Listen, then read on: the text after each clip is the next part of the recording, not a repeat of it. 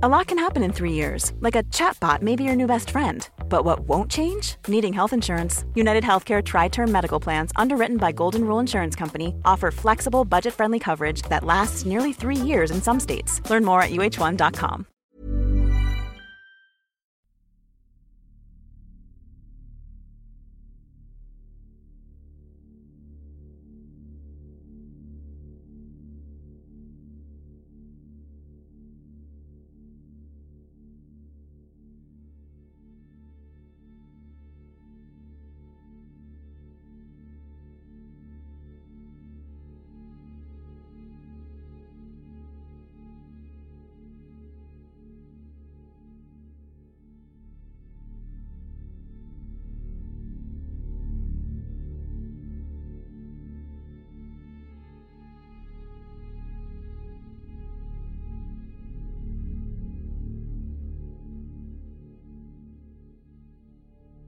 En mil novecientos cincuenta y siete, nació el primero de siete hijos de una disfuncional pareja colombiana, que creció bajo el constante terror por su padre, madre y vecinos, quienes en varias ocasiones abusaron sexualmente del niño de solo catorce años de edad.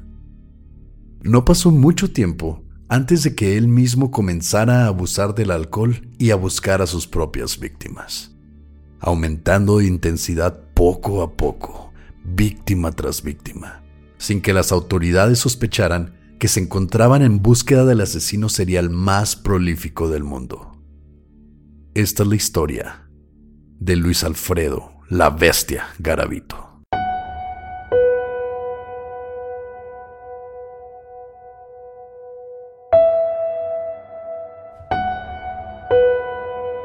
Estás escuchando Señales Podcast.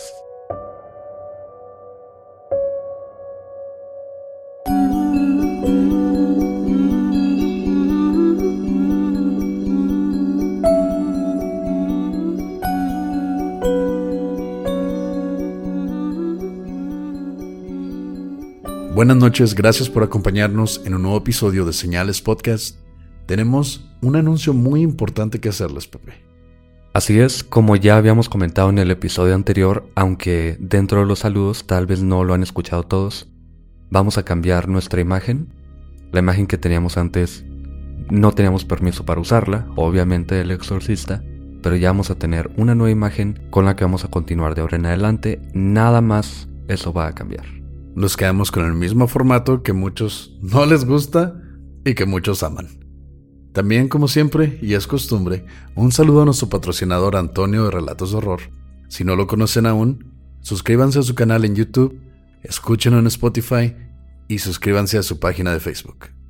Ya saben también que tenemos Señales Network. Pueden entrar a señales podcast punto com, donde encuentran los links a, primero que nada, Juégatela Podcast. Ellos sacaron su capítulo más reciente hace unos días. Ya saben, noticias de fútbol, del deporte en general. Ya se vienen las Olimpiadas y van a estar cubriéndolos también. También un saludo a Generación N, también parte de Señales Network, con el cual tuvimos una colaboración el viernes pasado y hablamos sobre un videojuego bastante enigmático, Polibius. No ha salido el episodio. Cuando salga, ahí les ponemos el link para que estén pendientes. Y también se viene una colaboración con Juégatela Podcast, que está medio rara la combinación entre deportes y misterio, crimen, pero créanme que sí la hay y está muy interesante.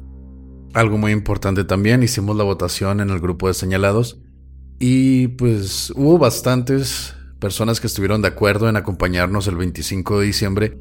Mucha gente no va a poder estar con nosotros porque lo pasan con su familia y algunos que pues, realmente no tienen nada que hacer. Los invitamos a que nos sintonicen en un live de YouTube el veinticinco de diciembre. Acercándose a la fecha vamos a poner la hora, depende de qué tan crudo ande Pepe. Y este, te- este live va a ser temático de Navidad. Va a tener temas pues que tienen que ver con estas fechas. Va a ser como un episodio en vivo realmente. Sí. Sin más preámbulo, vamos a iniciar con una historia que nos había pedido mucha gente. Tenemos a bastantes seguidores de Colombia que nos habían mencionado que habláramos de este asesino considerado el más prolífico del mundo. Luis Alfredo Garavito, la bestia. Luis Alfredo Garavito Cubillos nació el veinticinco de enero de mil novecientos cincuenta y siete en la ciudad de Génova, Colombia.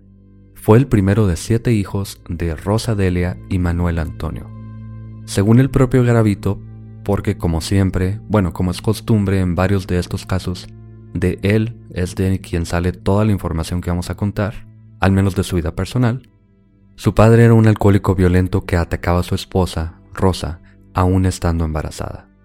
Y no era raro que primero lo atara a él para luego golpear a la mujer, especialmente con un cinturón de piel. Pero no solo a ella, era muy común también que el padre le dijera bastardo e imbécil y también lo golpeara continuamente. La receta perfecta para un asesino serial, como ya sabemos obviamente. Sí, en este caso él sufrió de mucho abuso, demasiado, en su niñez. Él no tuvo un golpe en la cabeza como muchos de los que ya hemos hablado, pero sí ya se sabe que un trauma en la niñez de cualquier tipo te puede llevar a una vida de crimen. Y aunque poco se sabe de los padres, se cree que su mamá era una prostituta local. Y dice el mismo Garavito, aunque muy brevemente, que ambos de sus padres abusaban de él sexualmente y admitió que él tocaba sexualmente a sus propios hermanos mientras dormían. En la escuela Instituto Agrícola de Tuluá, Garavito era retraído, ya que los papás le prohibían a él y a sus hermanos hacer amistad con otros niños, además de meterse en problemas constantemente, y como eran los sesentas, los profesores lo disciplinaban a golpes casi diario. Así que no es sorprendente que, al poco tiempo, dejara la escuela estando solamente en el quinto grado a los once años de edad. Y aunque no tenía permitido tener pareja, si no tenía amigos menos pareja, su primer encuentro sexual fue a los doce años con un niño de la misma edad, que él mismo escribió como placentero. Pero aproximadamente por la misma época, un amigo de su papá, quien era el encargado de la farmacia del pueblo, lo amarraba a la cama, lo torturaba y lo violaba en repetidas ocasiones. Solo que hay que recordar que todo esto viene de boca de Garavito mismo, quien es posible que haya fabricado o hasta imaginado estos eventos, probablemente con la intención de justificar sus actos y por algunos problemas de los que nos vamos a enterar ya después en la mente de Garavito. Además es sabido que desde temprana edad Garavito mostraba crueldad contra los indefensos animales. Según él, cuando tenía doce años, desmembró dos pequeños pajaritos sin razón. Es muy conocido que si algún niño tiene esas inclinaciones de maltrato hacia los animales pequeños, ya sea matarlos o simplemente golpearlos, si no se le, no puedo decir educa, pero si no se le reprende por ese tipo de acciones, el niño va a seguir haciéndolo y es cuando se produce un tipo de escalada en violencia. Puede llegar a intentarlo con niños menores que él o más débiles y a cierto punto va a llegar a atacar a gente mucho más grande que él, pero va a buscar una manera de infligir daño. Me recuerda a Dahmer, que se supone que también tenía ciertas actitudes de crueldad con los animales. Sus papás no eran la mejor pareja del mundo tampoco, y él, recordemos que intentó atacar a, un, a una persona que iba corriendo por la calle, pasaba muy seguido por ahí, solo que se escapa de último momento esta persona, pero sí me recuerda mucho a él. También nos recuerda a Ed Kemper. Uh-huh. Al abrir al gato, empalarlo, una forma de sacar todo eso que tenía reprimido en su ser. Y como no podía desquitarse directamente con su madre o con sus hermanas, lo hacía con, con un animal indefenso. Eso también lo llegó a hacer Richard Ramírez. Sí. Es algo muy común, es un patrón de conducta en todos estos asesinos seriales. Y hablando de cosas que reprimen, él era homosexual. Eran los sesentas apenas, en Colombia. Entonces se juntan un montón de cosas. El vecino que lo tortura, que viola, que lo viola constantemente. Es un montón de cosas por las que supuestamente pasa Garavito. A sus quince años, Garavito tenía cierta amistad con otro de los amigos de su papá.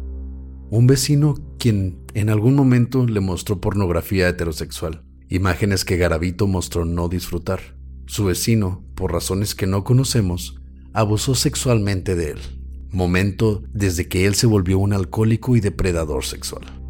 Se dice que intentó tener relaciones sexuales con diferentes mujeres, pero fue incapaz de negar su atracción por otros hombres. Oye, este güey lo violaban todos. Sí, todo el mundo. O sea, su papá, su mamá, El amigo de su papá, que era el de la farmacia. El otro amigo. El vecino. Uh-huh. Esto también nos dice que, pues aparte de ser una familia bastante disfuncional, había un completo desinterés por parte de sus padres en cuidar a su hijo. En mil novecientos setenta y tres, Garavito logró llevarse a un niño de una estación de tren en la ciudad de Buga y lo llevó a un área remota, donde intentó abusar de él, pero el niño comenzó a gritar, así que Garavito fue capturado, aunque negó intentar violar a su víctima, por lo que fue puesto en libertad. Aunque no fue encarcelado, su padre lo corrió de la casa, convirtiéndose desde entonces en un vagabundo a sus apenas dieciséis años. Ahí también tenemos una familia que no se preocupa por lo que está haciendo su hijo y aparte una autoridad, por así decirlo, incompetente.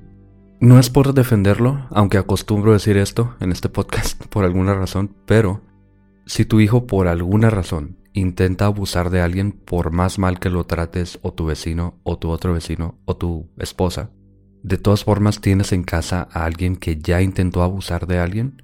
No sabes si pueda repetirse, si vayas a ser encontrado responsable de eso también. Además también suena como una excusa para sacarlo de la casa también. Sí, pues encontraron la excusa perfecta para deshacerse del niño. Garavito tuvo varios trabajos, pero no duraba mucho en ellos gracias a su alcoholismo y temperamento explosivo.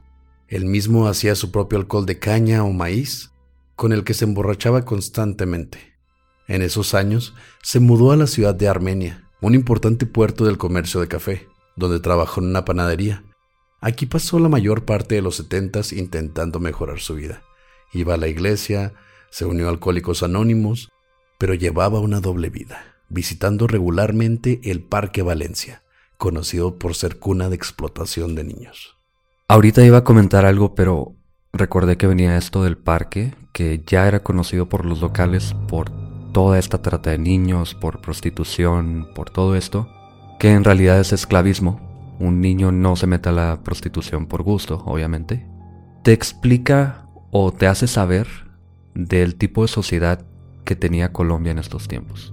Y no es por echarle al país, eso también se vio en, en varios lugares de México en los sesentas, de hecho en la mayoría de Latinoamérica en esos tiempos había una marcada desigualdad social, había bastante pobreza, el crimen hacía lo que quería y este fue realmente la cuna para tantos asesinos seriales, para tantas víctimas de, de abuso, de asesinatos.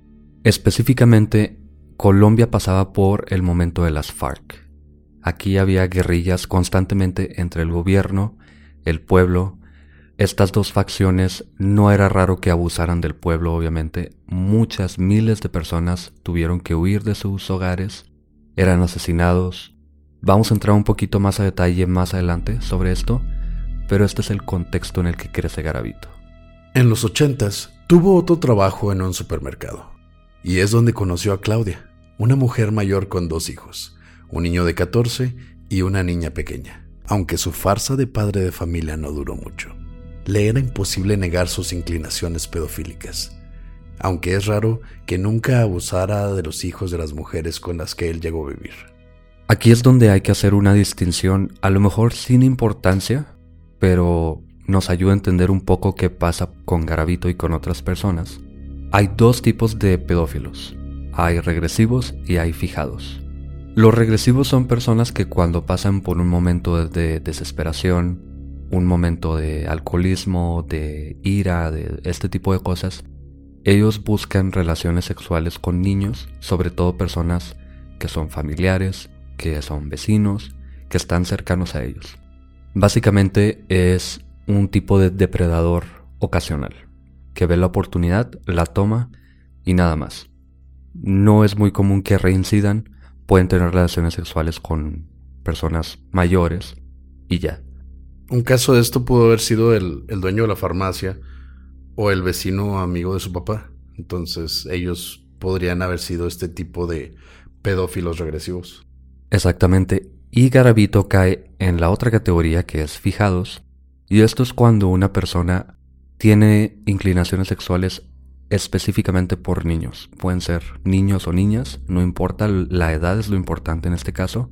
Específicamente niños que no conocen, porque pues simplemente no es tan probable que los encuentren. Sienten que van a seguir haciéndolo, así que no pueden tener a la misma víctima. Y estos son los peores porque tienen muy alto índice de reincidencia. Los dos tipos son unos hijos de perra. Sí, obviamente. Hasta principios de los ochentas, aún trabajando en el supermercado, Garavito tenía dos horas de descanso durante sus turnos y los aprovechaba para viajar a la ciudad de Quimbaya, a unos minutos de ahí, donde violaba niños. Luego regresaba a Armenia a seguir trabajando.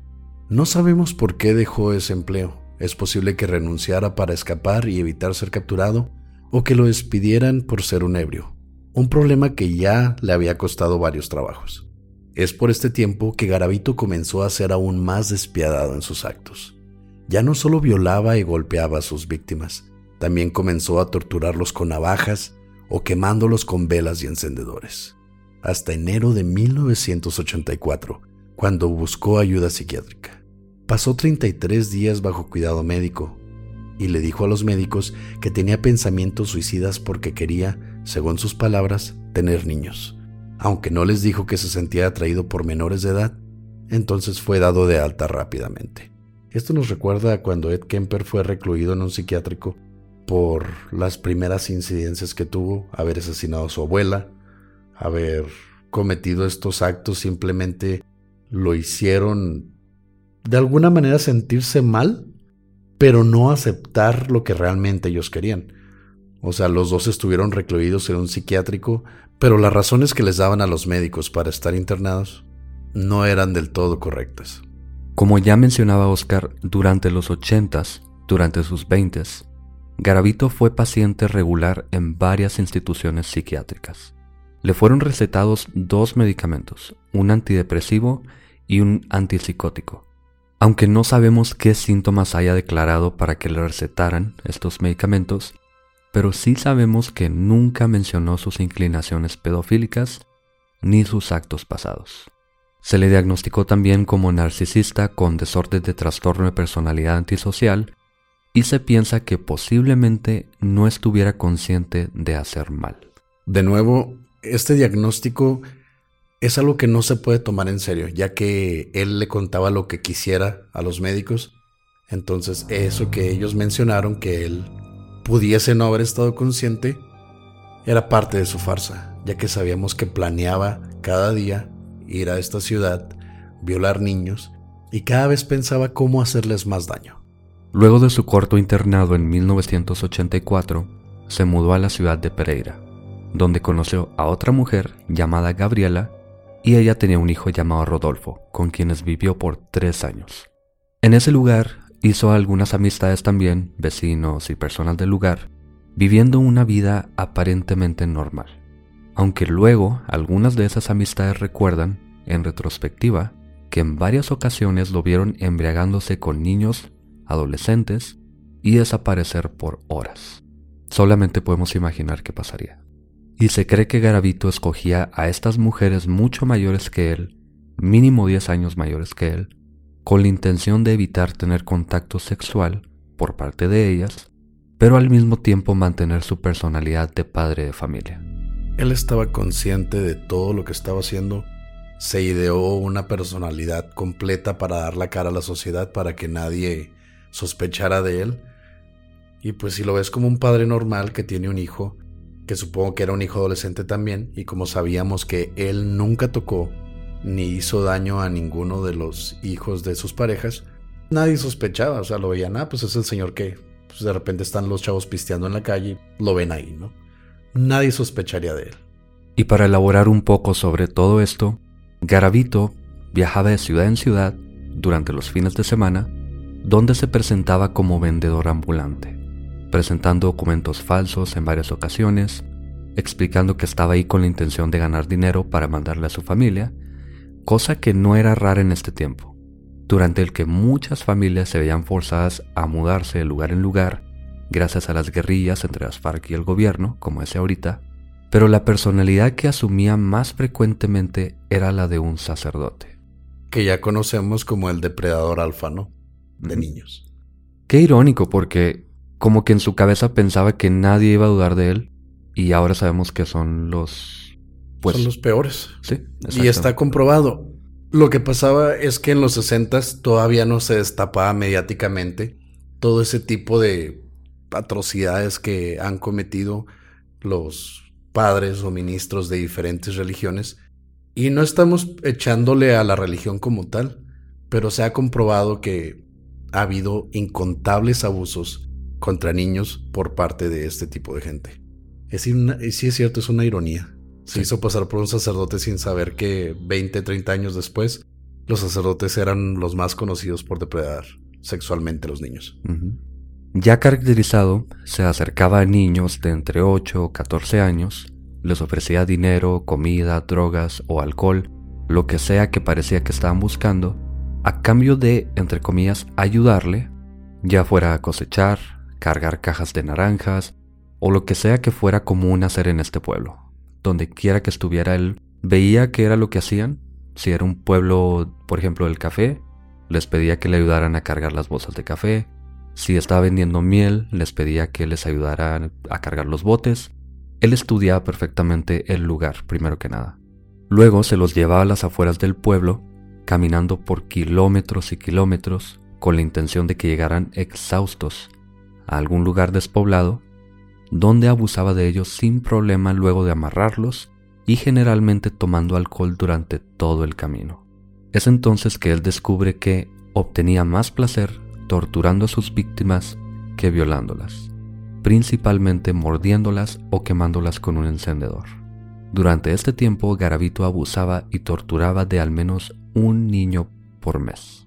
Como ya se habrán imaginado, todos estos niños eran niños que salían a la calle por necesidad, buscando trabajos, buscando sustento para su familia. Eran tiempos de extrema pobreza en diferentes poblados de, de Colombia, gracias a lo que mencionó Pepe, lo, lo que vienen siendo la, las FARC contra el gobierno, todo el, el éxodo que hubo de, de gente que se salía de sus casas para evitar la violencia. Entonces era muy fácil para él encontrar niños pobres que necesitaran comer o escapar de la realidad de la que vivían, pero sin imaginarse que iban a ser presas de esta bestia. Para mil novecientos noventa y dos, a sus treinta y cinco años, Garavito se adentró en el mundo de la magia negra, lo que nos faltaba. ¿Por qué no? Trabajando como brujo para obtener dinero. Ok. En una ocasión usó una ouija para invocar al demonio. De acuerdo a él, una voz se apoderó de su mente preguntándole: ¿quieres ser mi sirviente? Garavito aceptó, y la voz le dijo: si matas, grandes fortunas vendrán a ti. Aunque otras fuentes dicen que nunca le pasó nada. Eso sería Pepe. Pepe diciendo, no, nunca le pasó nada. Sí, está raro porque algunas fuentes dicen que se desilusionó de la brujería y ya después mencionan que siguió trabajando como brujo. Obviamente puede ser simplemente un negocio más. Aunque... como todos los brujos que vemos en la calle que te ofrecen leerte la mano, hacer amarres o descubrir quién es la chica rubia con la que están sacando a tu marido. Sí, bueno, puede ser un negocio más, pero otras fuentes dicen que él se metió de lleno totalmente en la brujería, aunque parece más bien, y lo vamos a ver más adelante, otra de sus personalidades para pasar desapercibido. Ese mismo año, Garavito viajó a Villavicencio, Colombia, siguiendo las indicaciones de, según él, la voz demoníaca. El dos de octubre de mil novecientos noventa y dos, Garavito tomaba en una cantina local cuando vio a un adolescente llamado Juan Carlos, quien salía del lugar. Garavito pagó su cuenta y decidió seguir al chico. Cuando Juan se detuvo un momento, Garavito se tomó el tiempo, entró a una tienda a comprar un cuchillo de cocina, cuerda y alcohol. A ver, ves un cabrón, ebrio, obviamente, entra a tu tienda y te dice, dame un cuchillo, cuerda y alcohol. Normal, es normal. Okay, okay. Yo he llegado borracho a una farmacia a buscar cuerdas y alcohol. Continúa. Me está viendo bien raro, Pepe. Se acercó al joven y lo convenció de ir con él. Siguieron las vías del tren hasta adentrarse en el bosque, donde lo torturó y lo mató. El cuerpo fue encontrado tres días después con terribles marcas de brutalidad. Le tiró los dientes frontales, desgarró sus pies con el cuchillo y le cortó los genitales. Según Garavito, el reflejo de la luna lo regresó a su infancia, recordando el odio por su padre y los otros hombres que abusaron de él. Según él, la ira fue tan intensa que me vi orillado a matar. El siguiente día, Garavito se despertó con su ropa cubierta de sangre. Según él, esto le hizo sentir, entre comillas, remordimiento, aunque solo seis días después violó y mató a un niño de doce años llamado Alexander. Mucho remordimiento. Sí, se sintió súper mal, ¿no? Pues que tenía que lavar, güey. Y no compró jabón, compró un cuchillo, compró alcohol, compró cuerda y se le olvidó el suavitel. Yo digo que por eso se sentía bastante remordimiento. Uh-huh. Garavito ahora era imparable.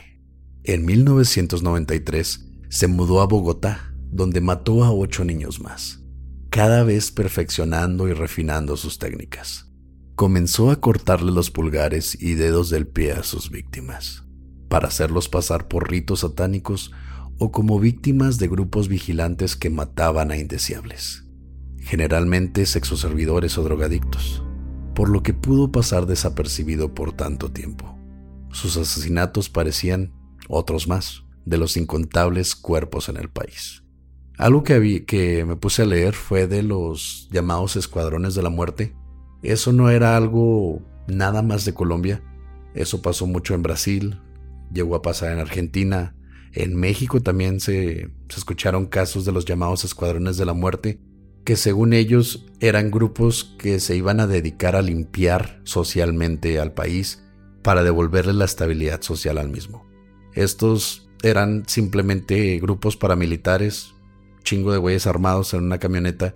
Veían vagabundos, prostitutas, drogadictos, y según ellos, para impedir que estos se volvieran criminales, la mejor manera era terminar con sus vidas. Aquí hay una combinación muy interesante de esta forma que tenía Garavito de ocultarse y bajo la sombra de estos grupos, así que veían estos cuerpos a los que les faltaban estas partes de, del cuerpo.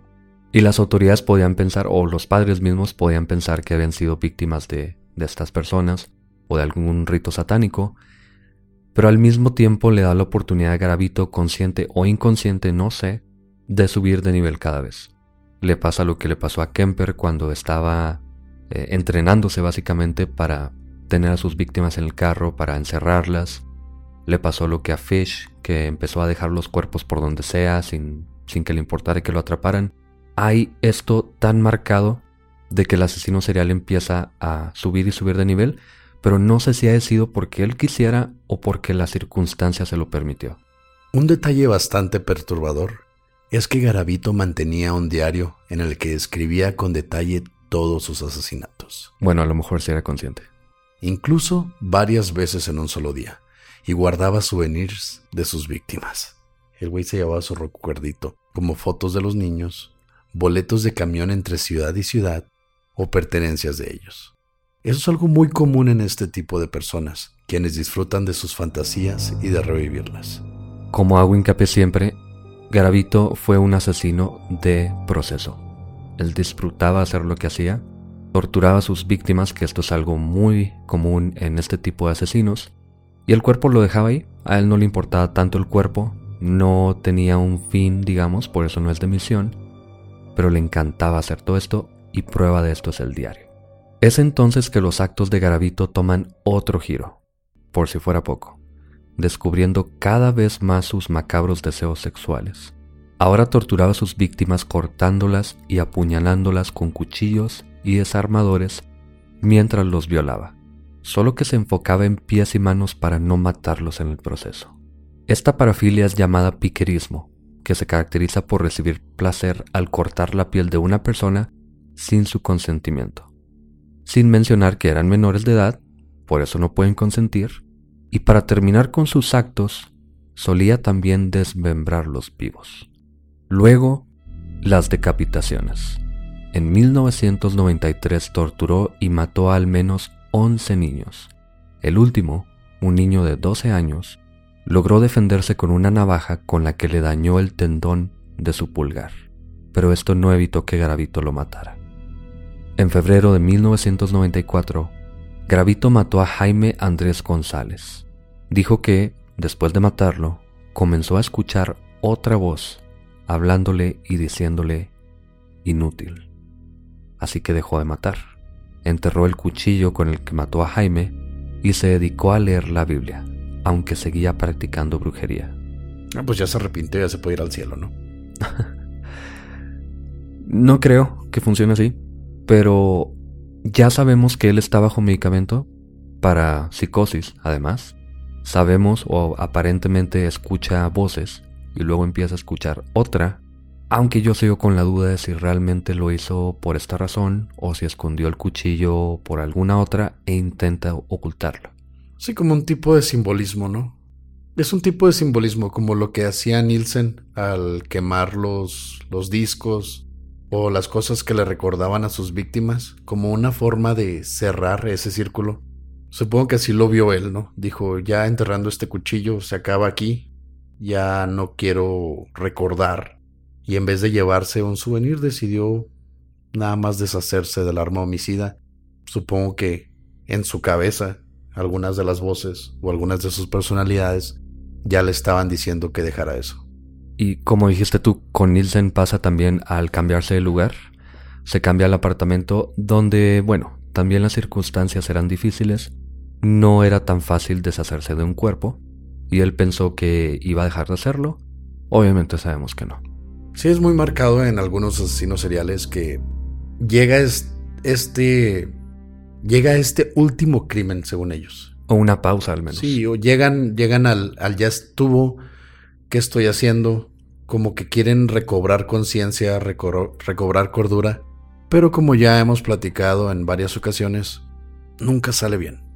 Esto nunca es el último. Entonces, vamos a ver qué pasó con Garavito. Él se tomó un pequeño tiempo en receso, viajando de ciudad en ciudad mientras trabajaba o vendía lo que pudiera, pero volvió de nuevo a otra estación de tren donde encontró a su siguiente víctima. No quiero hacer tanto hincapié, pero es como se salta mucho la historia aquí, porque él nomás nos dice qué pasa, cuándo, a cuántas personas mató y todo esto. Lo importante aquí es que él vuelve a sentirse con el poder de llevarse a alguien que va a ser su víctima y de que nadie se entere. Es como un adicto en recuperación, uh-huh, que cuando se le ve el, se le da la oportunidad de, de volver a hacerlo, hay muchas veces que no eres lo suficientemente fuerte como para evitarlo. Y fue el mismo caso. Él ya sentía que había dejado esto atrás, pero en la estación de tren vio a otra víctima y reincidió. Cabe destacar también que Garavito tenía una bolsa con los trofeos, las fotos y todo esto. Y esta bolsa, una bolsa de, de tela, no una, un, no una bolsa como de plástico ni nada así, la deja en casa de su hermana en Bogotá. No sé si la hermana la haya visto, pero supongo que son cosas simplemente, en, a lo mejor ella ni sabía qué estaba pasando. Bueno, espero que no supiera qué estaba pasando. Y esto le permitió a Garavito volver a matar sin preocuparse de la pesada bolsa que ya le estorbaba. O sea, eso era el problema, que la bolsa estaba pesada. No haber vuelto a matar, no haberse traicionado a sí mismo y caer de nuevo en, en estos asesinatos. No, la bolsa estaba pesada. Uh-huh. Y durante ese año de mil novecientos noventa y cuatro, mató a al menos veintisiete niños, en este año nada más. En mil novecientos noventa y cinco... teniendo ya treinta y ocho años de edad, Garavito se cayó y se quebró el pie. Comenzó a caminar con un marcado cojeo y, aunque con dificultad y no tan frecuentemente, siguió matando aún con muletas. Fueron cuatro sus víctimas en mil novecientos noventa y cinco. Dos eran primos. Como era ya costumbre, sus cuerpos se descubrieron en una colina a las afueras del pueblo, sin ser enterrados, pero escondidos por la maleza. El ocho de junio de mil novecientos noventa y cinco, una madre del pueblo de Boyacá notó que su hijo había desaparecido. Esto es algo no tan fuera de lo normal, ya que en estos tiempos se acostumbraba que los niños salieran por largos periodos de tiempo, como mencionamos, para buscar sustento para sus familias. Entonces, muchos se preguntarán cómo es que una madre no se dio cuenta de que su hijo no estaba en la casa el mismo día. Era muy normal que ellos se ausentaran, que fueran a otros pueblos a conseguir pequeños trabajos, para al fin de la semana volver a su casa y tener algo que comer para el resto de sus familias. Ya habiendo pasado este tiempo, esta madre notó que su hijo no volvía. Preguntando a los locales, descubrió que su hijo y otros niños convivían con un extraño que les compró dulces.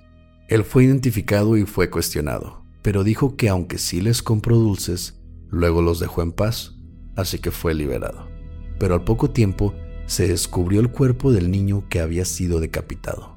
Le cortó los genitales y se los metió en la boca. Para entonces, Garavito ya había huido. Poco tiempo después, mató a otro niño de trece años en la localidad de Pereira. Garavito mataba tantos niños en tantos lugares que se veía forzado a irse de lugar en lugar. Lo único que tenía igual en cada una de estas ciudades eran sus lentes de, de armazón roja. Todo lo demás se lo cambiaba. Se cambiaba su ropa, se cambiaba su peinado. No creo que se maquillara ni nada así, pero era una persona aparte muy... que, que podría pasar muy desapercibida. Sí, tenía una cara común, por así decirlo. Exactamente.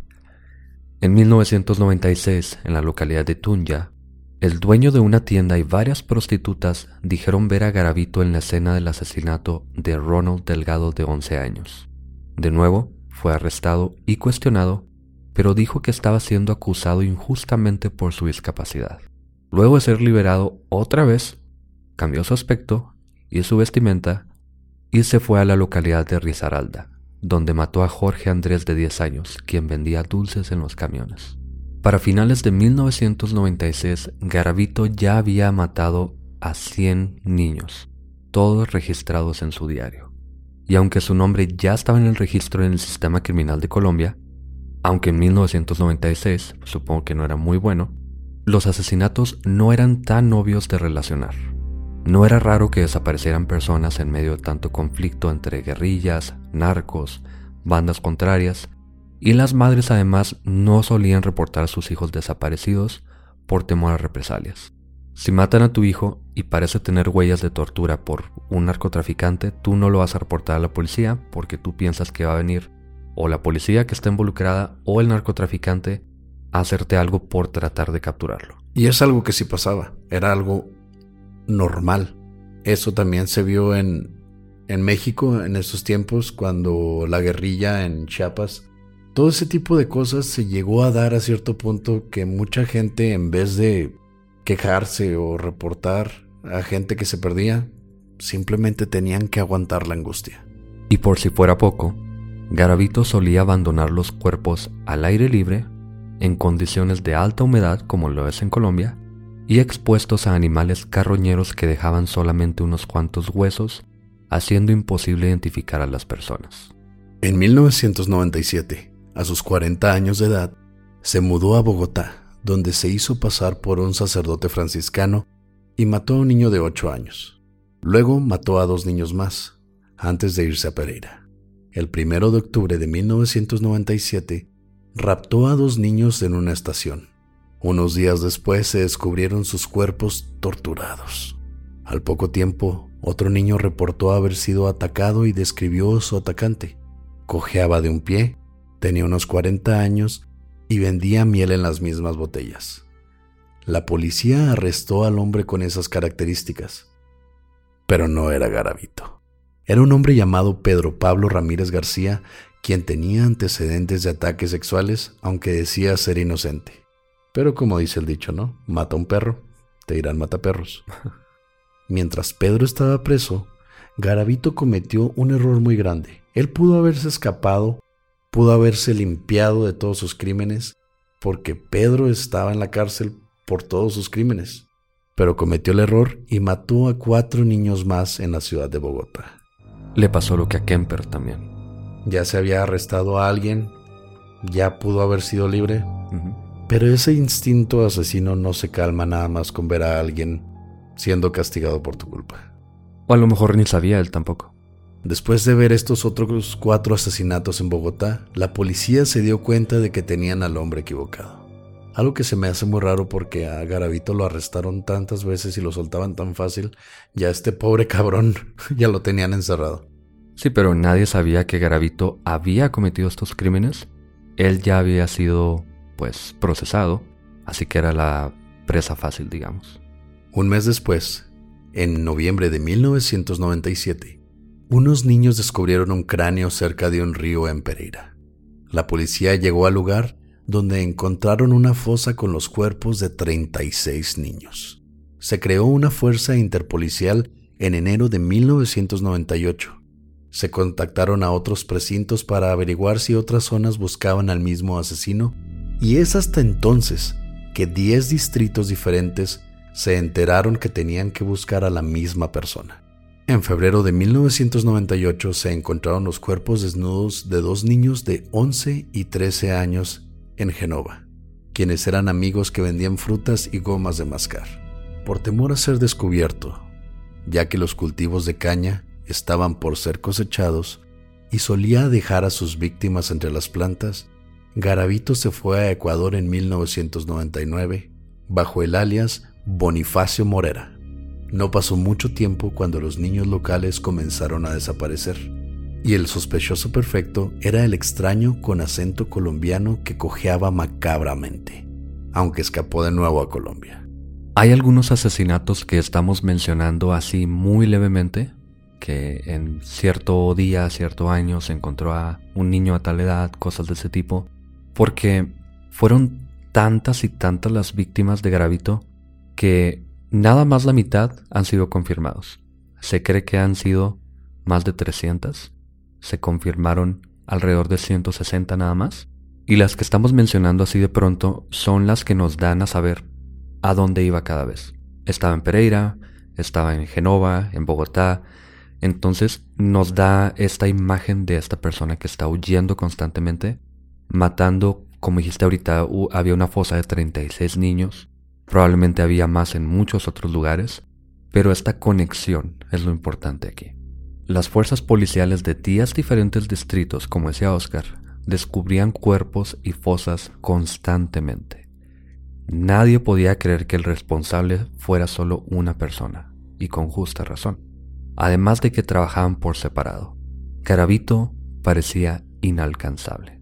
La situación política y criminal de Colombia, la geografía y la flora del lugar, y su aparente talento por cambiar de apariencia, hacían de Garavito casi un monstruo, al que pronto le apodaron la Bestia. Fue en febrero de mil novecientos noventa y ocho que la policía de Buga descubrió una escena más. Aunque a diferencia de otras, esta había sido abandonada descuidadamente por Garavito, marcando el inicio del final de su carrera como el asesino más prolífico del mundo. Gracias por escuchar Señales Podcast. Buenas noches.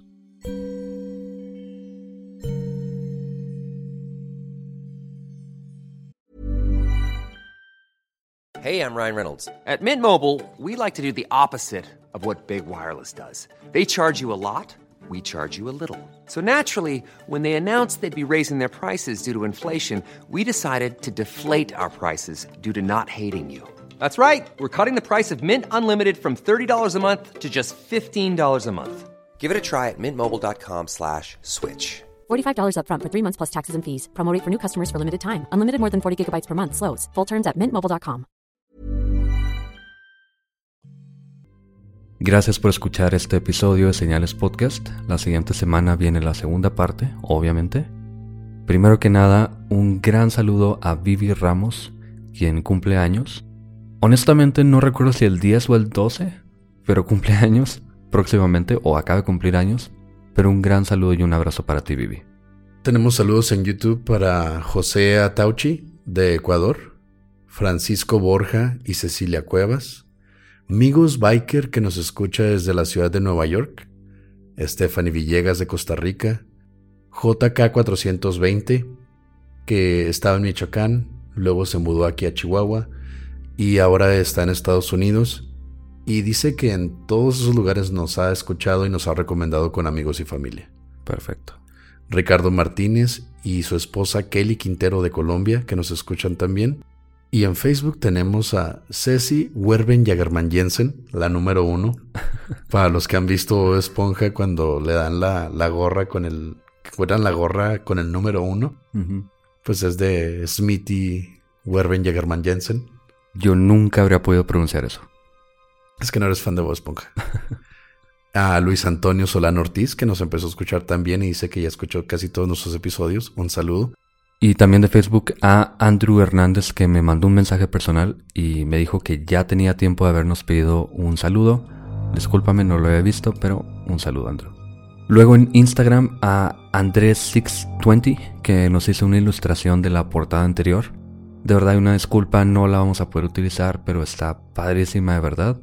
Muchas gracias. A cualquier persona que haga cualquier tipo de arte inspirado en, en este podcast o en las historias, de verdad nos da un gusto increíble que lo hagan. Síganlo haciendo, mándenlas, publíquenlas en el grupo de Facebook, donde sea.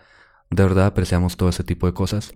Y hace poco una persona me preguntó si podía hacer algo eh, con su arte, con su toque personal, obviamente.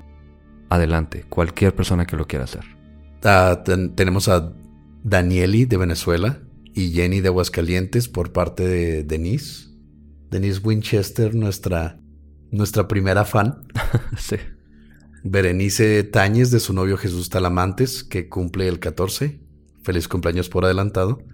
Uh, y aquí no encontré el nombre real, pero la cuenta es Flancito Marciano de, bueno. de Argentina. A Rogelio García, alias El Cachas, de Río Hidalgo. Y a Lili Núñez, no, perdón, a Lili de Núñez, de El Salvador. También tenemos a Ilsear veintiuno, que me mandó un mensaje en Instagram, que lleva poco tiempo escuchando el podcast y ya se los aventó todos. Gracias, Ilse, por escucharnos. Sí. Y a todos los que se nos pudieron haber pasado.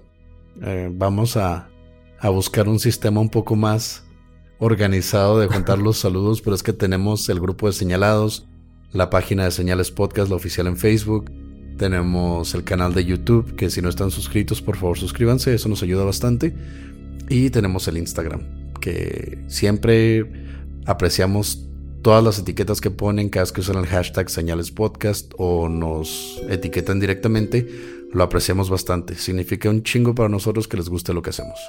Así es, realmente. Lo que acaba de decir Oscar, muchas gracias a todos, en cualquier plataforma, de cualquier forma, muchas gracias. Gracias por escuchar Señales Podcast. Buenas noches.